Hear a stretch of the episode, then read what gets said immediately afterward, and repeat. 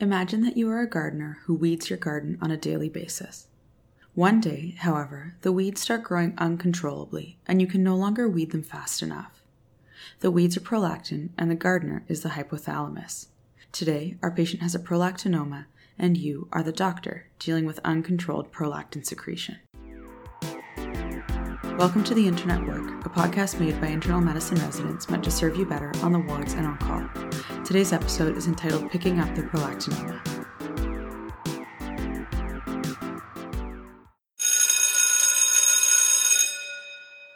Time for a minute physiology. The pituitary gland is located in the sella turcica of the brain, inferior to the optic chiasm and medial to the carotid arteries. It is divided into the anterior pituitary and posterior pituitary. The anterior pituitary is connected to the hypothalamus via a vascular network, the portal vein, while the posterior pituitary consists of nerve endings projecting from neurons in the hypothalamus. The anterior pituitary secretes six hormones adrenocorticotropic hormone, ACTH, thyroid stimulating hormone, TSH, luteinizing hormone, LH, follicle stimulating hormone, FSH, prolactin, and growth hormone, GH.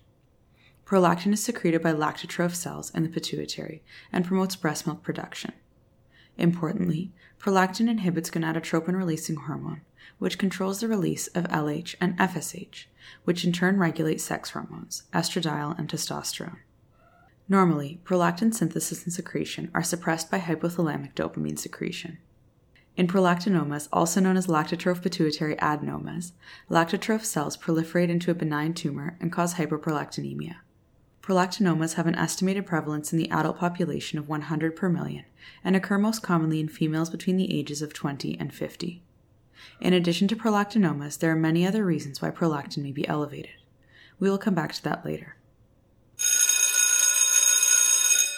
Alright, so now that we've talked about the basic physiology, let's talk about the approach. Before you begin your history and physical, your first step is to assess whether your patient is stable by looking at their vitals, GCS, and ABCs. Patients with prolactinomas are generally stable unless there is pituitary apoplexy, bleeding into the pituitary, or the mass effect is so large as to cause loss of other anterior pituitary hormones, with the dangerous ones being adrenal crisis, insufficient cortisol caused by loss of ACTH, and myxedema coma, low free T4 and free T3 caused by loss of TSH. Thankfully, this is rare.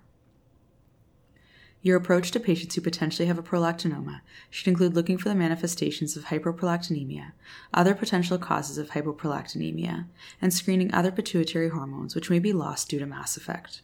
On history, you want to ask about symptoms of hypogonadism, including decreased libido, infertility, and galactorrhea. Ask about a history of osteopenia or osteoporosis. In premenopausal women, ask about oligo or amenorrhea, vaginal dryness, and hot flashes. In men, ask about erectile dysfunction and gynecomastia. Rarely, men may also have galactorrhea. In addition, inquire about headaches and visual changes, which may occur if there is compression of the optic chiasm. You may also want to ask about features on history that might point you to an alternate cause for hyperprolactinemia, including a history of renal failure and primary hypothyroidism. Ask about possibility of pregnancy, breastfeeding, and nipple stimulation. Importantly, look at the medication list for antipsychotics, risperidone being the big one, antidepressants, antihistamines, opiates, and oral contraceptives, to name a few. Quickly screen for loss of other anterior pituitary hormones. For secondary adrenal insufficiency, ask about fatigue, malaise, weight loss, nausea, vomiting, and dizziness. For secondary hypothyroidism, you might ask about fatigue, weight gain, constipation, cold intolerance, and facial puffiness. Screening for secondary hypogonadism should already be part of the history related to hyperprolactinemia. Symptoms of GH deficiency in adults are nonspecific and include fatigue and loss of muscle mass. On physical exam, complete a thorough cranial nerve examination. Classically, compression of the tumor in the optic chiasm causes a bitemporal hemianopsia, which is when the patients lose the lateral aspects of their visual fields in both eyes. Also look for diplopia. Some patients may also have papilledema and cranial nerve palsies. In men, look for gynecomastia.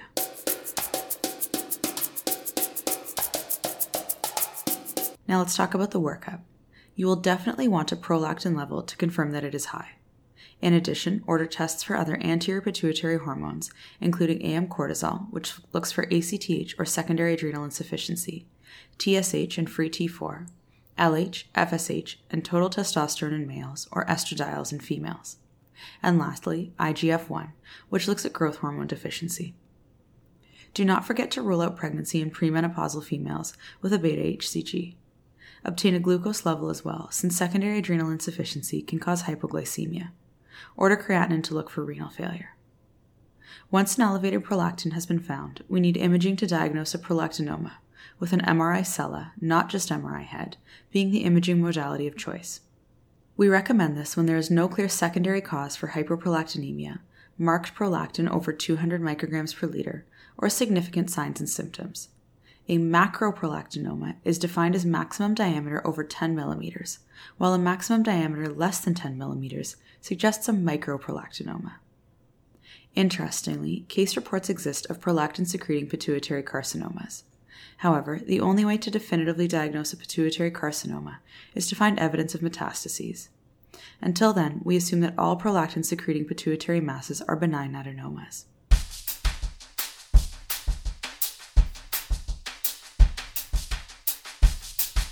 Now, on to the treatment.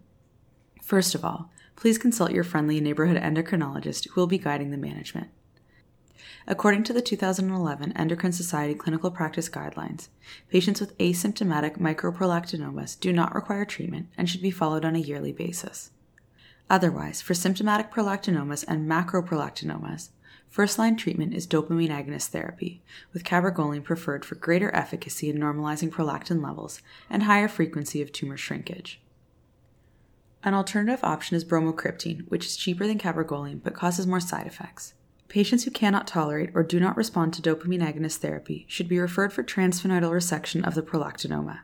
If surgical treatment fails, radiation therapy is the next option.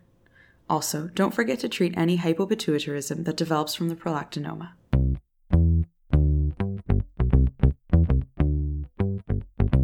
Let's finish with our medicine minute. Queen Mary was plagued with illness throughout her life and may have actually had a macroprolactinoma. Her documented symptoms included amenorrhea, breast discharge, infertility, headaches, and blindness before a premature death.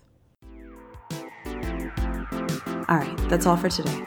Thank you for listening to today's episode entitled Picking Up the Prolactinoma. This episode was written by Dr. Anna Liu, PGY2 Internal Medicine at Western University, and reviewed by Dr. Stan Van Uum and Dr. Kenneth Gilbert.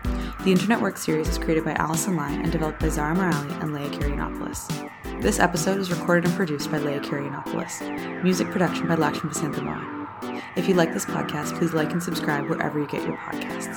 Thank you for listening, and we hope to see you again soon.